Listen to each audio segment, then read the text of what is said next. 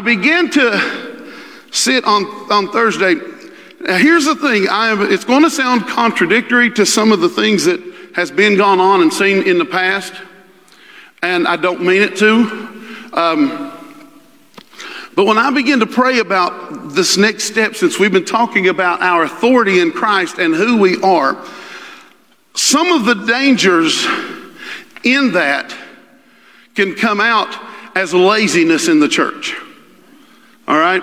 Um, we, we are, so again, please understand, this is not taking away from the gospel of inclusion. This is not taking away from the gospel of, of, of, of in Christ, uh, uh, uh that He has done the work. It, there's no really no work to be done. But how many of you know just because I don't have to go out and earn my salvation, that doesn't give me just to do whatever. And so um, the word describes us as sons and daughters of God. The word says that we are heirs and joint heirs with Christ, and He's the firstborn among many brethren. That means we're in the direct lineage of God. The word says that He is the King of kings. Well, He's not the king of, of all kings. He's the king. You're the kings. The word, I'll show you some scriptures over the next few weeks that where he calls you kings. So when we say, well, Jesus is the king of kings, he's talking about the king of you. We want to put all this stuff on the world. Let me tell you, the things I want to talk about have nothing to do with people outside the body of Christ. We're going to talk a little bit about repentance here in a few minutes, and I want to tell you the church has to get past the point where we're trying to get everybody out there to repent. The church needs to repent. We've fallen out of love for people. We've fallen out of love for things. We don't see people as already accepted by God. We don't see people as, and so we find all this infighting. We find all this judgmentalism. The, you know, the church that can be judgmental, right? That's something to repent about. That's a, you know, repent means to change your mind. All right, it means to change your mind. When Jesus said, Repent for the kingdom of heaven is at hand, he's saying, Change your mind about the kingdom of heaven because the kingdom of heaven is here in your midst right now. So to begin to change your mind. So we're going to talk about some things. You know, the word says, we've been talking about authority, that we're to be the ruling our lives rather than letting life rule us. No? okay. We should be the controlling factors in our jobs, in our homes, in our lives. This is who we're called to be. The word in, in, in the Bible, the church is called glorious. But we live as anything, as everything else but. it doesn't change who we are, it changes how we're living. The word tells us that we should be rulers of sickness and disease. But we live more as slaves to antibiotics. Come on. The word says that we should store up like kings, but our storehouses are filled with cobwebs. And we wonder why are we not getting these things? In, in Luke chapter, please, well, no, that's okay. I got choked on water. Luke chapter 22, verse 29 from uh, the King James Version. Again, today's message is going to be different. And please understand my heart, it's not taking away from the glorious grace of Christ. But just because we are covered and filled with grace doesn't mean we always walk this out like we're supposed to walk. Some, how many of you know sometimes we walk opposite of what we're supposed to be walking? Luke chapter 22, verse 29. And I appoint unto you a kingdom as my Father hath appointed unto me. That word appoint, it means this it means to arrange or dispose of one's own affairs. So, what Jesus said, He says, I am disposing of my kingdom, of my affairs, and I'm putting it on you. So, the fullness of the kingdom now resides in the body of Christ. Come on. Hey, let me tell you something. It's not just this and us. You know that He is the Savior of all men. Jesus looked at the uh, at Pharisees who weren't even following them and told them that the kingdom of God was in them. all right. See, this is why the church needs to repent because we don't look at at people who have not awakened to this salvation yet as full of the kingdom of God. All right, I'm trying not to get ahead of myself too far. But he says, to a point, is the assignment of something that belongs to one. So Jesus says, I'm giving you a kingdom. This is my kingdom, and I'm assigning my kingdom to you. And the word kingdom there, it is royal power, it is kingship, it is dominion, it is rule. So Jesus says that I am assigning to you dominion I'm assigning to you power and I'm assigning to you rule. And what we're needing in this day and age is we need to, oh, this is going to, this is going to get me in trouble. We need to quit running around here and saying, God change our country, God change this, God change that. Maybe we need to turn around and look at the church and say, God, change the church that she becomes what you invented and created her to be. Maybe you birthed us as a kingdom and we need to quit expecting a man to get us out of the mess that the church should have been. We've deified politicians too long. Oh. The word kingdom is right, dominion, rule, authority. It's to, authority to rule over a kingdom. This series is called Kingdom Focus. And we're going to talk about some kingdoms. Go to Matthew chapter 16. I'm just going to give you scripture. I'm going to try to get through this. If I finish today, I'll, it'll be a miracle from God. Matthew chapter 16, verse 17 to 19 from the message says, Jesus came back and this is, you all know after Jesus said, Well, who do you say I am? And Jesus said, You're the Christ, the Son of the living God. And this is where Jesus picks up the story. It says, And Jesus uh, came back, God bless you, Simon, son of Jonah.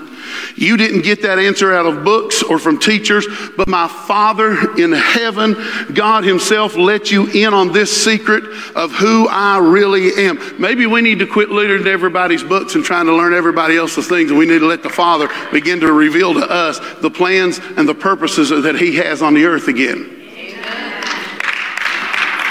You have a divine connection to God. You know, there's even the scripture says you have need of no man teach you. It means you, we should be hearing from God. We should be getting from God.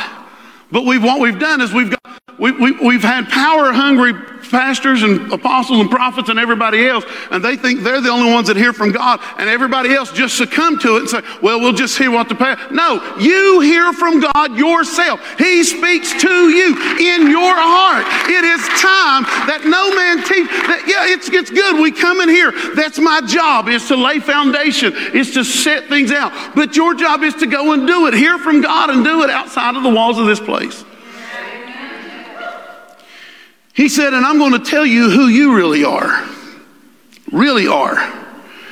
You are Peter, a rock.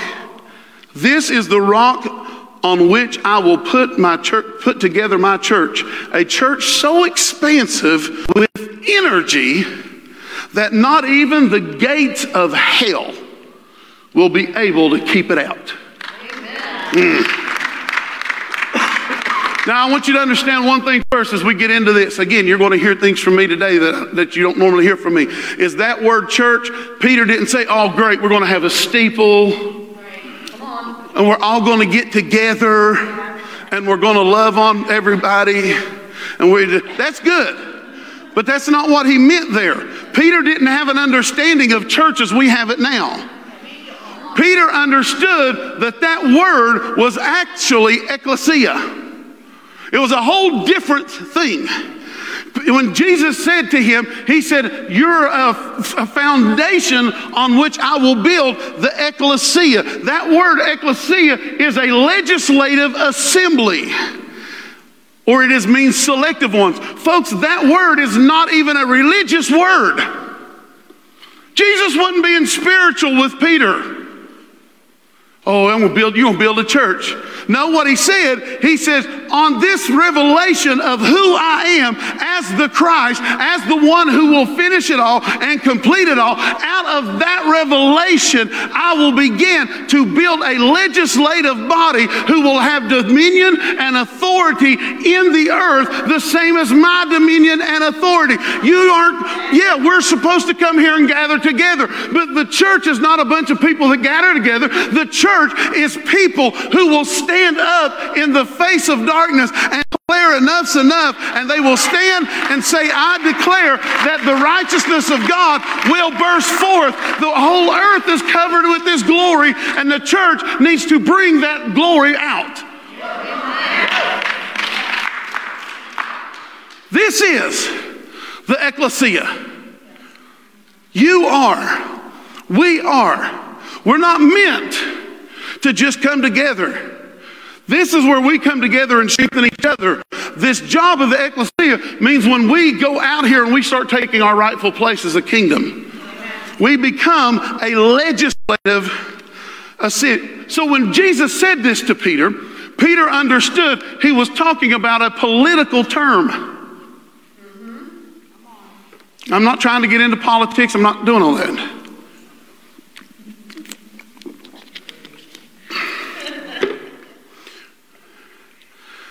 But, it, but that word ecclesia, it's a group of people who've been summoned, who've been gathered together for the purpose of governing the affairs of a city.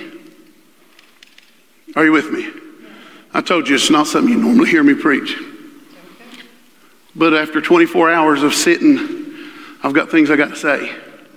I didn't know they were doing all this prayer stuff around, around the world. I, I didn't know Sunday. Actually, I went home. I went to bed at 7:25 Saturday morning, and I get a phone call from Sandra Kelstad at 10 o'clock. She probably thought I was drunk, telling me about this prayer thing that's going on. And uh, I thought, well, I'm already in this thing, so. So Jesus is using this term, and he's given governmental authority to those who've awakened to their salvation and are walking it out. That's the governmental authority that's been given to the church. We don't act like this kind of church. Now, I'm not talking about Harvest Christian Fellowship, I'm talking about the body of Christ. As a whole, does not operate in a place of governmental authority, but it should. That's why I've been teaching on your authority in Christ for the last four weeks. That's why this has to come out today. We have to be, now let's go on to verse 19. I love verse 19 from the message. What are we in there, Bob? We're still in Matthew 16. He said, and that's not all. You will have complete and free access to God's kingdom. Keys to open any and every door no more barriers between heaven and earth or earth and heaven. I read a, a, thing this morning. This guy says, I do not believe anybody's going to heaven.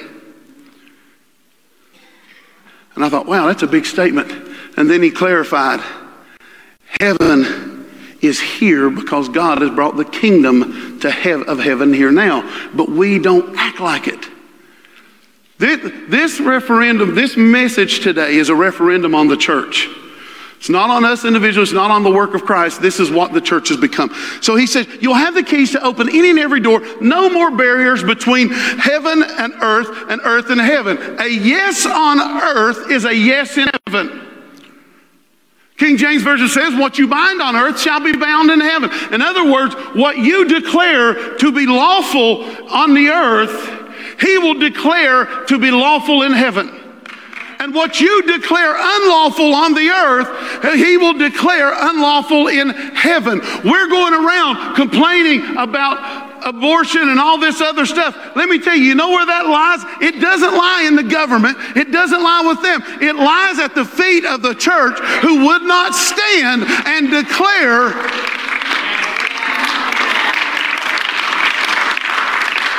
Oh, it's going, you won't clap in a little bit. We want to lay everything at everybody else's feet rather than just say the church is not being who she's supposed to be. Because we don't want to look at ourselves. We've been happy in our salvation. We've been happy in the grace that God has given us. But that doesn't mean the work and again, I'm not talking about striving is over because there's still people out there who've not been awakened to this salvation. And it's going to be up to us to say, hey, look, you're already invited into the, the party's already started. All you have to do is come on in. All you have to do is walk. You don't have to work this thing out. Somebody's got to, come on, somebody. Somebody's got to tell somebody that they're in. Romans says, how can they hear without a preacher? That's not talking about pastor. It's talking about you. You're the preacher. You're the messenger. That word preacher there just means messenger. Mm. A yes on earth is a yes in heaven. A no on earth is a no in heaven. So this is the ecclesia. Jesus said, I will build my church. He will build what we are. We are a rightful governing body on the earth with a right to speak the same, with the same authority as God Himself spoke in creation. Remember Genesis chapter 1, verse 28? And God created, breathed into man a living soul, and it became to him a speaking spirit. That's why we, we are who. So the question then is what will this church look like? What will this ecclesia be really concerned about? What will the so I began to, to think, and I want to take you to one of the kings. He's actually known as the greatest king of Israel. You say, well, that was David. The word tells us that it, when he became king, that there was not another king that ruled like this one. His father was known as a wicked king. His son was known as one of the most wicked kings. But in his time, he was known as one that there would never be another one like him. He took the throne at 25 years old, and I honestly, this is what, what really stands out to me when I begin to study about this. I believe that if we will have young men and women, and I've got young men and women in here today, that they will let God move in their hearts the way He wants to move in their hearts, you'll change the world. You'll change the world. It's, and I'm talking about Hezekiah. Hezekiah took the throne when he was 25 years old, and he ruled the throne on the throne for 29 years.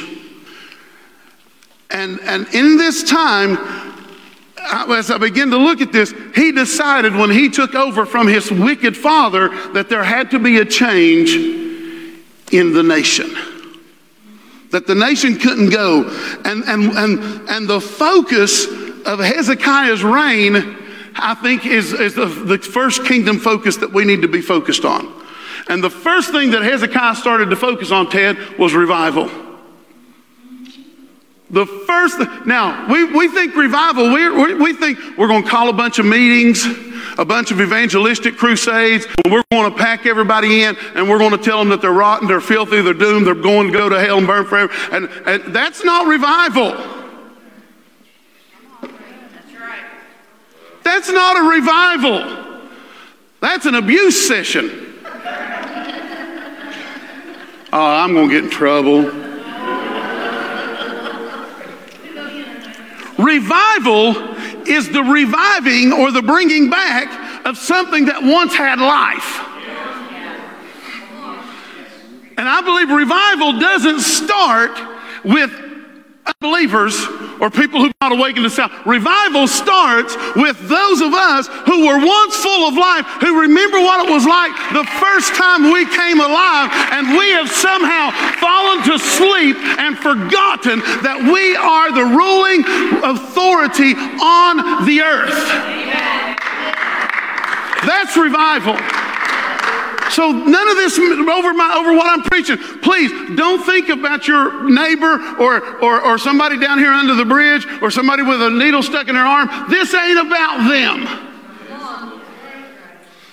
This is about the church. So the first thing Hezekiah did is he saw the iniquities, not iniquities, the inadequacies of their current ways of worship. The first thing Hezekiah did is he saw inadequate, inadequate, inadequacies in their current ways of worship. Second Kings chapter 18.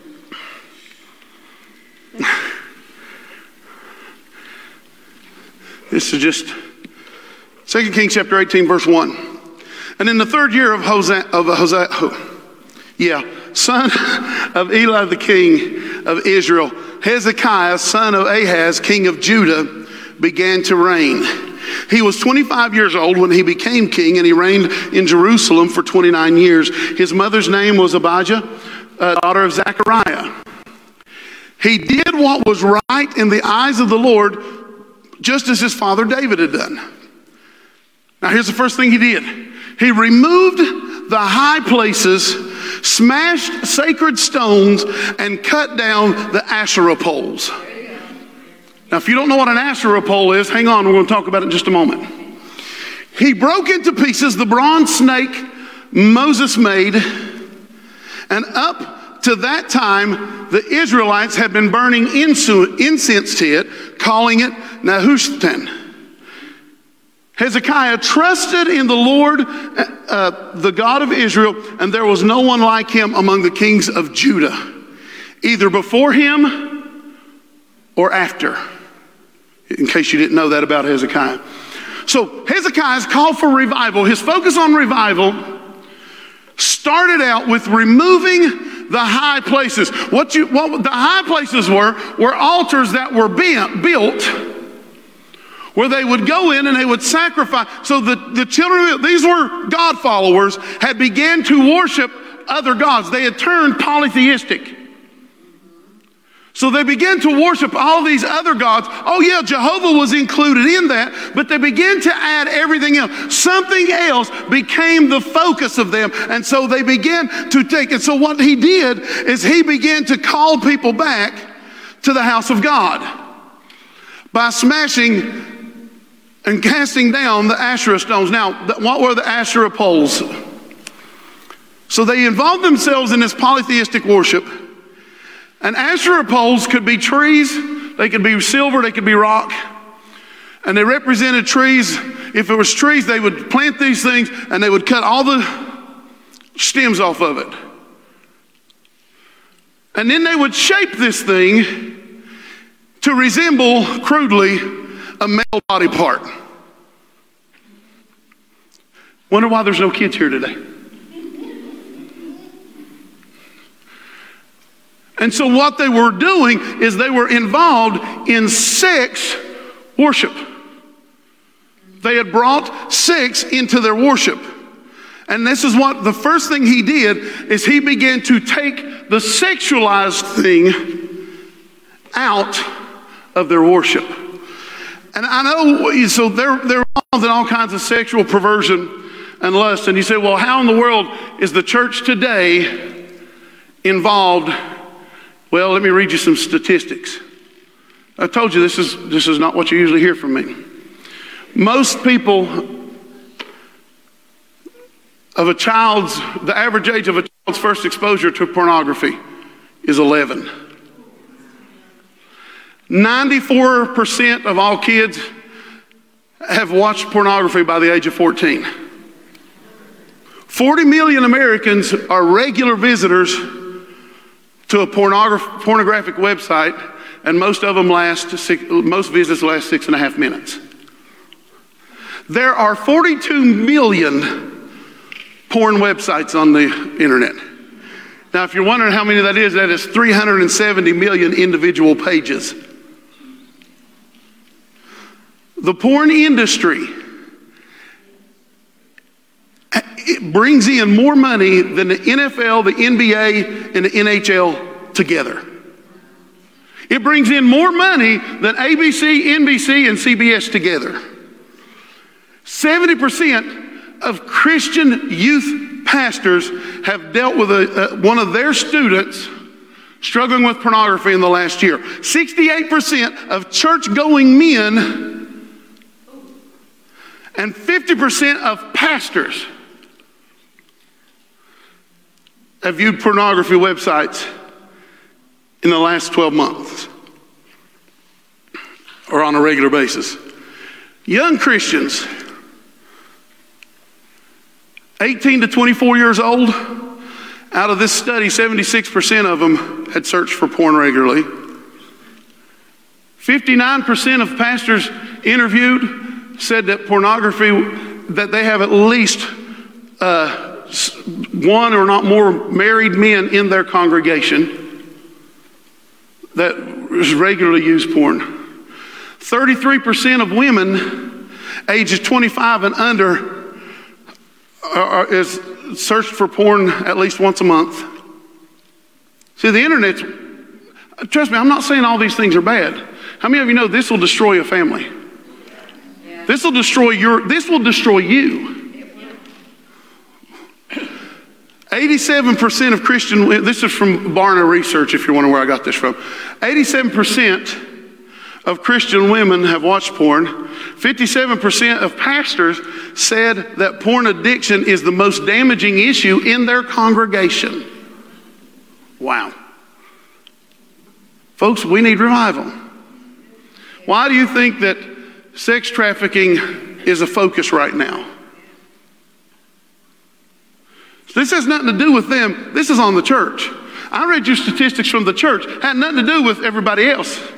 That's church statistics. Come on, folks. These are people that sit and worship with us.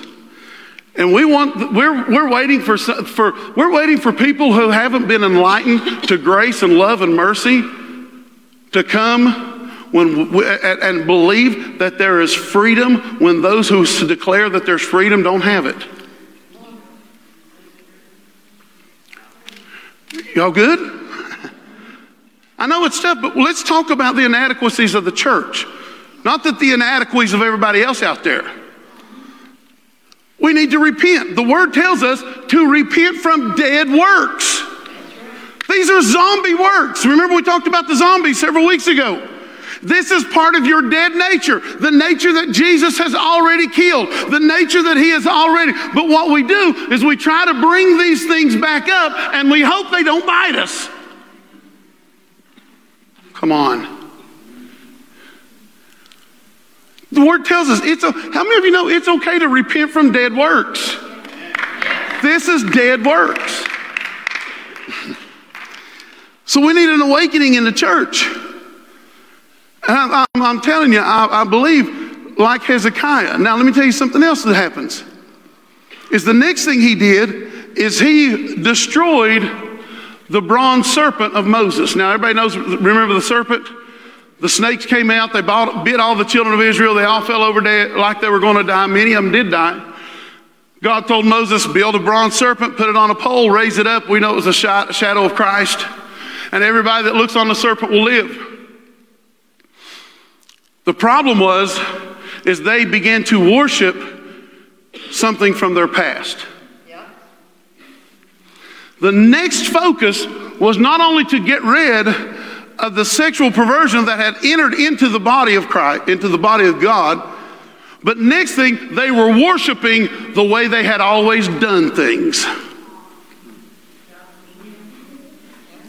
Well, that was a great thing that God did. God had a big move in this. And see, what happened is the church gets hung up on something, say, well, that God moved that way once. That doesn't mean God's going to move that way again. And if you're stuck worshiping the things of the past and worshiping the way things are going to be, we're never going to be the body of Christ that He's called us to be because we would rather worship our religion than worship our Savior. And so they found themselves worshiping a religion. They found themselves worshiping the things of their past. You say, well, that don't happen in the church today. Really? Let me go to change the carpet.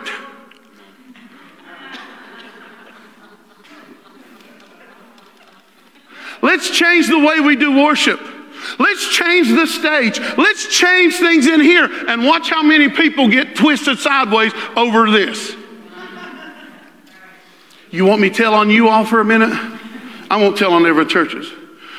I first came here, the first thing I did was I painted the office. It was okay, it was decorated nice, but that was Bert's office. Nothing against Bert. Don't go, don't go saying silly stuff like that. But his style's not my style. So I tell you, do you know I had people say things to me about that? I'm just talking about our church.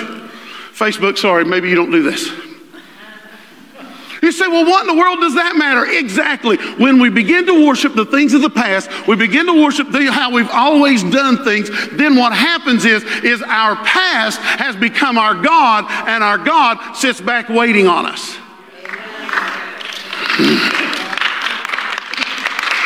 The church needs to be looking into the next move of God. Okay, great. God moved that way. Fine. What's next? Somebody come to me one time and they said, because I was raised in a different denomination that didn't believe some of the, that doesn't believe some of the same things that I do now. And they said, don't you think like you've left that and, and, and it's, and they were wrong? And, and I said, well, no, they weren't wrong. They weren't enlightened on everything that I see, the way I see things now. I said, but I haven't left that. I've built on top of that. I've added more revelation of my God on top of what I already had. What we do is we get stuck in a way, and that's the way, and nobody can change it. Nobody's going to move. That's not to, me. Bob and I joke all the time because this is a big thing to me. And I'll say something about something, and Bob say, "Well, that's not the way we do things." and it's become this big joke between Bob and I. But see, that's the way it is. We worship stuff more than we worship God. And we're afraid that if every message doesn't sound a certain way, that there's nothing else out here to be said. Oh, come on. You can worship preaching too. I'll come over here and see if that works better. because messages that come like this make us angry, even though it's still biblical truth. Folks, we have to crave the next move of God like it's the next breath we're going to take. And we have to understand it may not look like it looks right now. It may not sound like it sounds right now. It may not be exactly like it is right now, but we're going to have to say, that's okay. I will go with God. I don't care if I don't like the style or not. All right. I don't know how long. The next thing he did is he began to call people back to the house of God. This is a, this is a sad thing that we should never have to say, but it's time for people. This has been my prayer here lately. God, bring those back. That's, folks, you know, not everybody's supposed to be at this church. And that's okay. But we, we need to call people back to a community, back to a togetherness. Second Chronicles chapter 29, yes. When y'all have had enough, just look at me and go like this.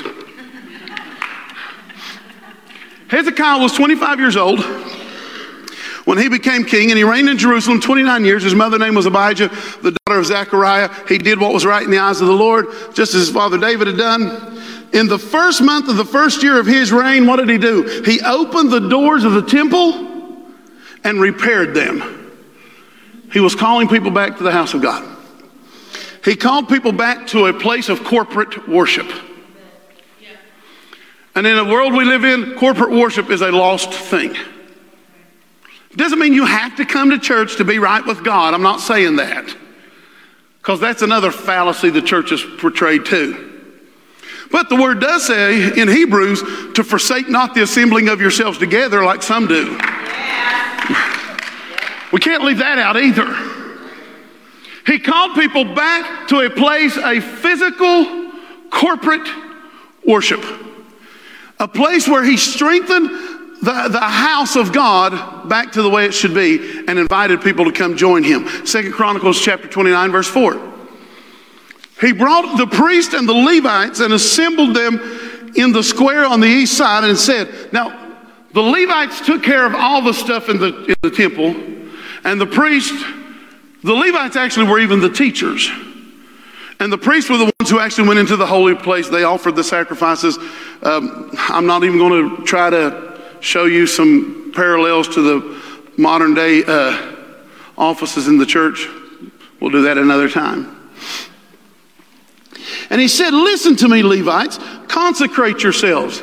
He said, Get yourselves together. You're children of God. Start acting like it.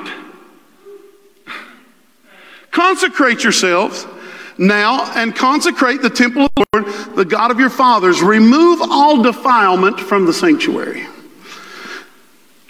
Now, before you start saying, well, that defilement in the sanctuary, don't listen to rock music, don't listen to country. Y'all know how I feel about all that. Don't go watch. That's not what he's talking about, defilement in the sanctuary. Removing defilement in the sanctuary is one, they had brought those items of worship into the house of God. The second thing that they did was they began to operate in this polytheistic worship. They'd go over here and worship the brazen serpent and try to worship Jehovah here and go over here and try to worship this. Everything became a, fo- a different focus. Romans chapter 12, verse 1, and it's not going to be on your screen. It says, Let us. Now, he's talking to believers. He's not talking to unbelievers or people who've not awakened to salvation. He said, Let us lay aside the weight and the sin that does easily set us backward. One translation says the sin that we easily fall into. He's talking to believers there. He said, lay aside the. Why? Because you're bringing up dead works. You're trying to revive something that Jesus has already destroyed. It's like playing with a dead body. They stink after a while. But he says in Romans chapter 12, verse 1, let us, the body of Christ, lay aside every weight, anything that's going to hold us back. Maybe it's not sin. Actually, we can show you scripture where he says, sin's done. That everything is rightful to the believer. Doesn't mean everything's beneficial to your life. Oh, that'll get you in trouble.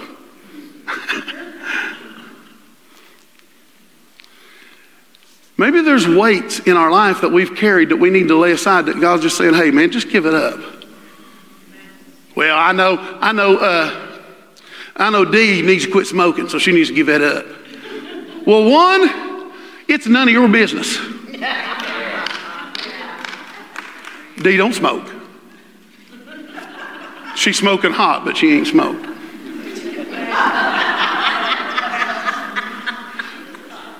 But see, what we want to do is we want to pick on everybody's behaviors and we think, well, that's the defilement in their life. Maybe it's just something where God is saying, hey, if you lay this down, it's holding you back. Maybe it's a hurt from your past.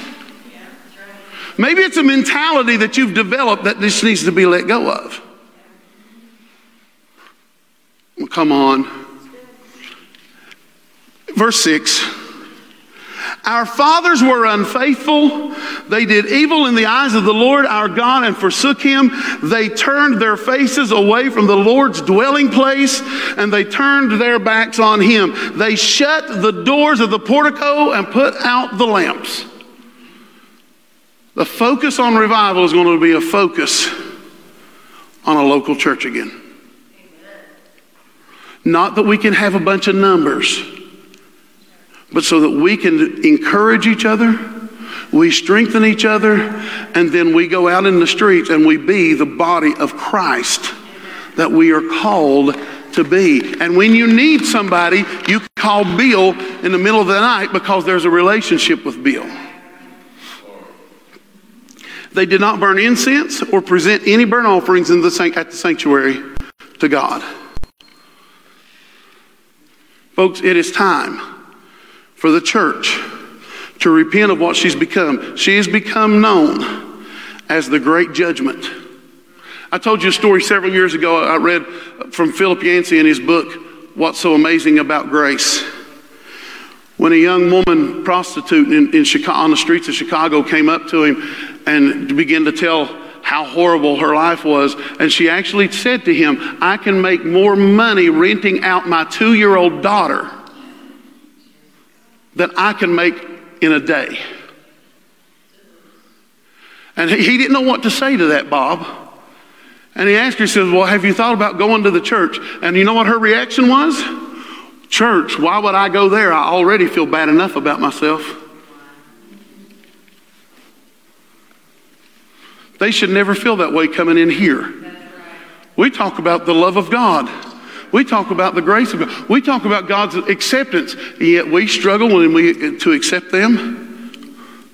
No matter what they're doing, no matter where they're at or where they're at in their life. I'm going to, it gets better here in a minute.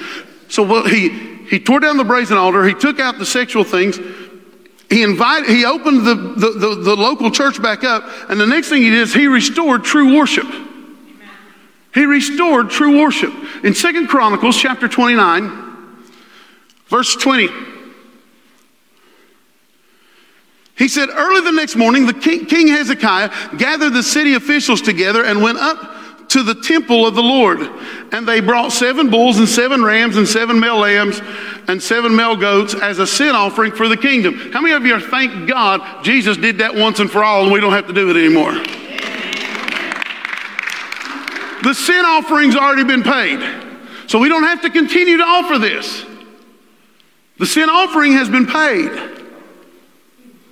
That doesn't mean we still don't try to pull up our old nature, though. For the sanctuary and for Judah, the king had commanded the priests and the descendants of Aaron to offer these on the burnt offering. So their standard of worship then was a return to the sacrifice of, of animals. Today, we don't have to do that because Christ finished it all. He took care. He, the sin offering has already been paid. But what if true worship actually came, comes back to the point where the church begins to walk in the knowledge of who they are in Christ, knowing that Jesus has already paid the sin offering and that we see the world through the lens of a grace that cannot be explained, understood at times, and will even make you mad at times. Well, grace will make you mad? Yeah, grace will make you mad.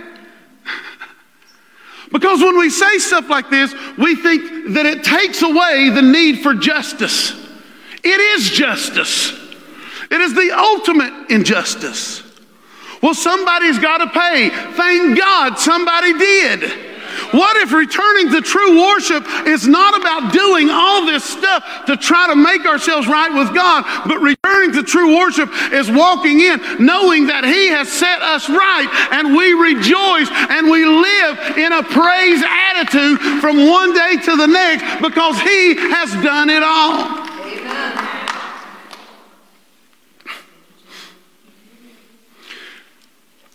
The next thing he did is he took a stand and invited others to join him. Now, before you say, we're going to take a stand, we're going to draw a line in the sand. Now, we are the ruling and reigning body of Christ. We can take a stand. We are the ecclesia. But this taking a stand is different than what you think it is. Second Chronicles chapter 30, verse 1. We still okay? We're coming to the end of it. Second Chronicles chapter 30, verse 1. And Hezekiah sent word to all of Israel and Judah, and also wrote letters to Ephraim and Manasseh, inviting them to come to the temple. Didn't Jesus say, go into the highways and byways and compel them, convince them, come on in. The party started. Come on in. The dance has already started. We're just waiting for you to come and be our dance partner. He invited everybody saying, Hey, the party started, folks. Come in. Mm. To celebrate the Lord, the Passover to the Lord God, the God of Israel. The king and his officials and the whole assembly in Jerusalem decide, the whole assembly decided to celebrate the Passover in the second month. They had not been able to celebrate at a regular time because not enough priests had consecrated themselves and the people had not assembled in Jerusalem. Maybe it's time for the real priests to say, you know what? I'm going to move forward. I'm going to be who God has told me to be. I'm going to walk out this great grace life.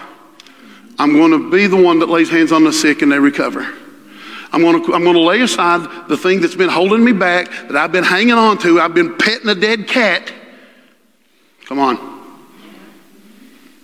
I'm going to lay that thing down. I'm going to get the stench of that off me, and I'm going to be who God called me to be. Maybe then, maybe then our churches will start filling up. Mm. The plan seemed right to both the king and the whole assembly. They decided to send a proclamation throughout, of Is- throughout Israel from Beersheba to Dan, calling people to come. I keep hearing the words of Jesus.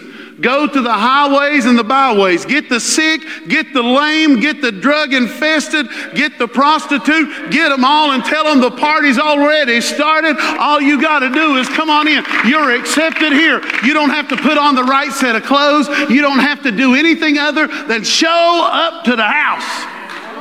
Hmm. They called the people to come to Jerusalem and celebrate the Passover to the Lord. The God of Israel had not been celebrated in large numbers according to what is written. They hadn't done it in large numbers. So all we're worried about is large numbers. No. But I tell you, large numbers happen when we start acting like Jesus. Ask Jesus. They followed him everywhere. Here's the funny thing about it. Because some people will take this message today and, and, and do something different with it. They'll twist it up Make it say that it's, you know, I'm trying to preach works based. That's not what we're doing. And they'll laugh. Revivals have always been laughed at. Moves of God have always been laughed at. Second Chronicles chapter 30, verse 10. Second Chronicles chapter 30, verse 10, it says, The couriers went from town to town in Ephraim and Manasseh and far as Zebulun, but the people scorned and ridiculed them. There'll always be people who's going to laugh. Parrot is always going to be somebody that's going to talk about me for preaching what I preach, for believing what I believe. That's okay. They can do their thing. I'm not. I, I don't have time for it, Lori. I just don't have time for it, Renee. But here's the kicker: when everybody comes, here's the last focus of this revival. Go ahead to that next one, Bobby is you can't get upset when they show up. I'm talking to Harvest specifically today. You cannot get upset when they come. If you're going to act like Jesus, people's going to know why you act like Jesus. They're going to want to be where you are.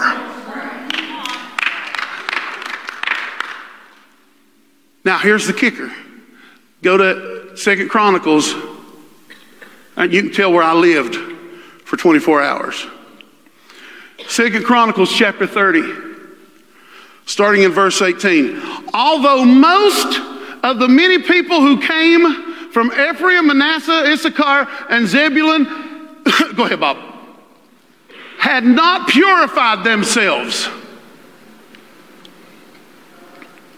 Most of them who came were still not purified the way that rules tell them to purify themselves.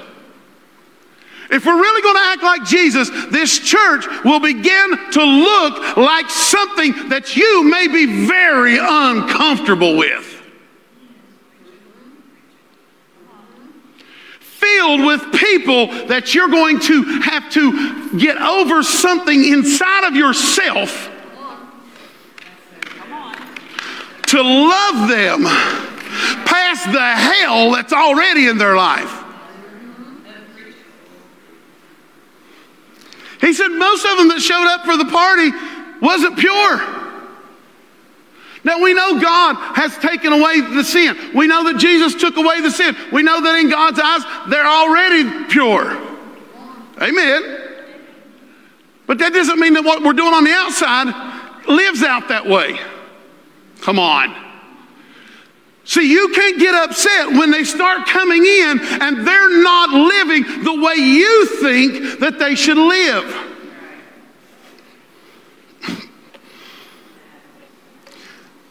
They had not purified themselves yet, and they ate. That means they, they were still carrying some of the dirt, the gunk, and the funk. And what were they doing? They still worshiped God. Yeah. They can't be worshiping God doing that in their life.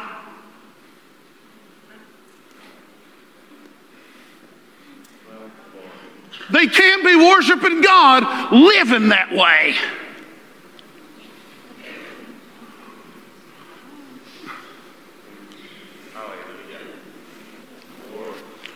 Church has done that for years.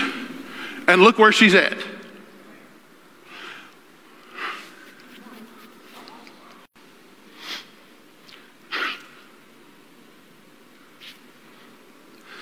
Go to the top of that verse again, Bob. Although most, wouldn't it be awesome if this church is filled with more people who live in a way that you would never live and are still worshiping God? and we let God work out the things in their life, and we let God love the hell out of them.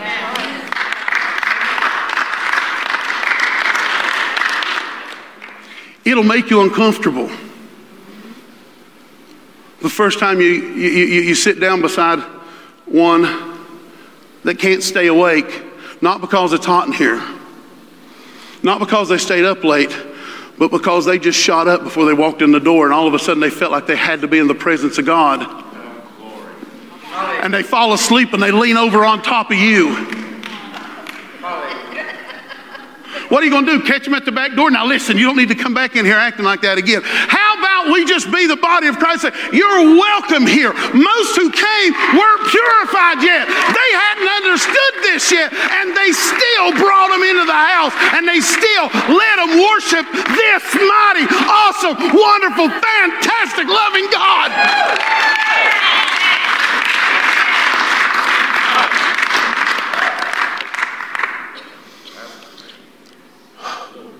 But Hezekiah prayed for them. He didn't judge them, he didn't condemn them. He prayed for them.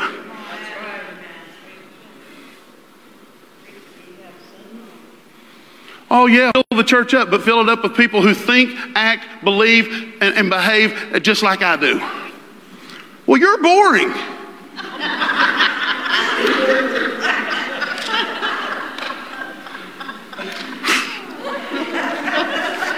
I had Dee, I'm telling you, I had Dee lay hands on me last night before I preached this message. She didn't know what I was going to say. Hezekiah prayed for them, saying, Now look what look at Hezekiah's prayer. Lord, take it away from them. Lord, drive it out of them. I speak of this thing and I declare over them. No, that is not what Hezekiah prayed at all. Hezekiah said, May the Lord who is good pardon everyone who sets his heart on seeking God. The Lord, the God of his fathers, even if he is not clean according to the rules of the sanctuary. You want to be the church, we want to focus on revival as we bring them in. And we, God said, Who sins you forgive. We don't understand that about the ecclesia. When Jesus looked at his disciples and said, Whose sins you forgive will be forgiven. Whose sins you remit or retain will be retained. Oh my gosh. Uh, maybe you weren't ready for this. I don't know. He said, back it up, Bob.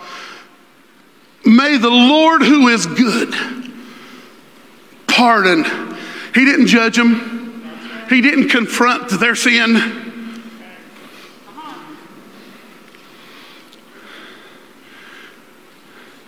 He didn't preach on them.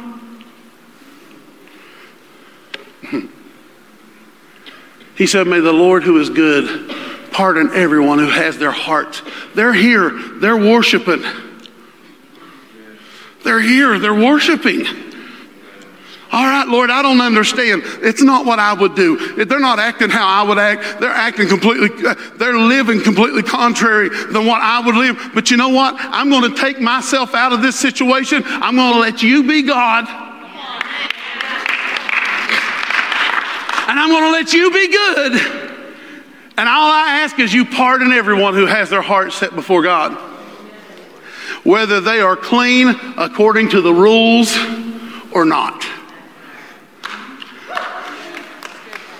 And the Lord heard and he healed the people. oh, folks, church can look a whole lot different than what it's been looking. Real quick, can I give you just last three last things real quick? I won't read all the scriptures. What is the results of a body of Christ acting like this? What is the results of this type of kingdom focus? First, whole cities will be changed. If one body of Christ would start acting like this, whole cities will be changed. That's all it took one body, one temple. In Second Chronicles chapter 31, verse 1, it says, and when he and this had ended, the Israelites who were out in the towns of Judah smashed the sacred stones. They cut down the poles, the Asherah poles. They destroyed that. See, they started doing it on their own. And after they had destroyed all their temples, the last part of that verse, they returned to their own homes. What happens is when one body of Christ, one body of God started acting like this, and one man of God started praying like Hezekiah prayed and said, They're not clean. I would say they're not clean according to the rules. It's my opinion, God, but hey, pardon them, God, if they're not. But what if they just keep doing it? Then why would I ever just say, just keep pardoning them, God?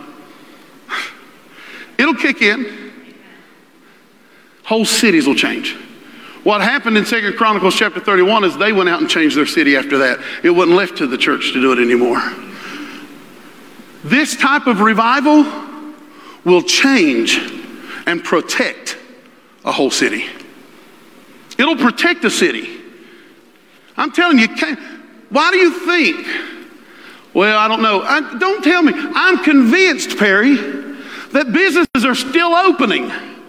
I get on Indeed.com. I get on these things. Places in Cambridge are hiring. Why? Because there's about 50 of us who are going to declare that Cambridge is lovely. She is beautiful. That businesses are attracted to her.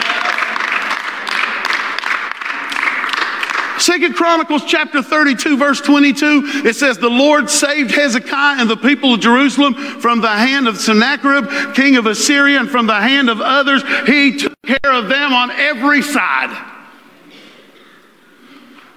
So not only is a, can a city be changed, but a city can be protected.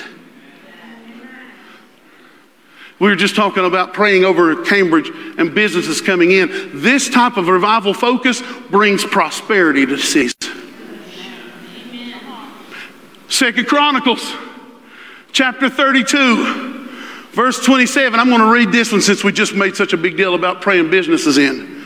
And Hezekiah had very great riches and honor and made treasuries for his silver and gold and for his precious stones, his spices and shields of all kinds of valuables. Why? Because he became focused on revival. He prayed for the pardon of people, not the condemnation of people. He also made buildings to store harvest grain, new wine and oil. Now, if you don't understand much about symbolism in the word. New wine and oil is a representation of the Spirit of God. It's the Holy Ghost. There's churches can be built in full, paid off mm, by this type of revival focus. He made stalls for various kinds of cattle and pens for the flocks. He built villages and acquired great numbers of flocks and herds, for God had given him very great riches. Why? Because he was focused on revival. Real revival. Not a bunch of meetings, telling people how bad they are, but by a temple of God rising up and becoming who she was supposed to be. Verse 30, last one. You guys have sat good. It was Hezekiah who blocked the upper outlet of, of the Gihon spring and channeled the water down into the west side of the city of David. He actually invented running water for this area. This type of revival will give you ingenious ideas. Business runners, owners. I love the last part. He succeeded in everything he undertook. A focus on revival, not a focus on the government. But why? Why not a focus on the government? He was the king. Right, he was the ruling factor in that city. We started out with the scripture that Jesus said he's going to establish his ecclesia. That is us, the ruling governmental establishment in this city. Not just us, every church is this. But I'm challenging Harvest to become this type. And when we become this type and we start living like Hezekiah, I'm telling you, this city is in, it'll, it'll, they'll have to wear a neck brace for a month. Their head will spin so fast from getting jerked around. This place can be turned. But it's not going to happen just being the normal church with the normal people who's clean according to our idea of what clean living is. But who will let them come in and worship. There's no way they're worshiping God. I know how they live. Glad you're God and can judge that because I'm not. and all of a sudden, a city has changed. Well, you all will just accept anybody. Absolutely.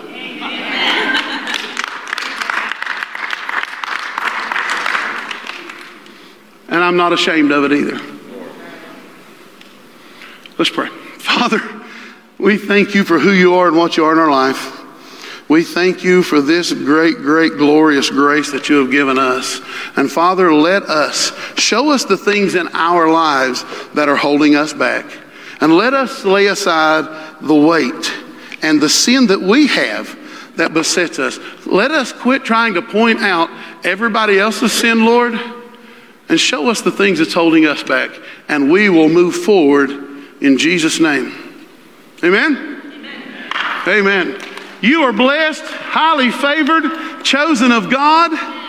So just go and enjoy it, and we will see you soon, guys. Bye.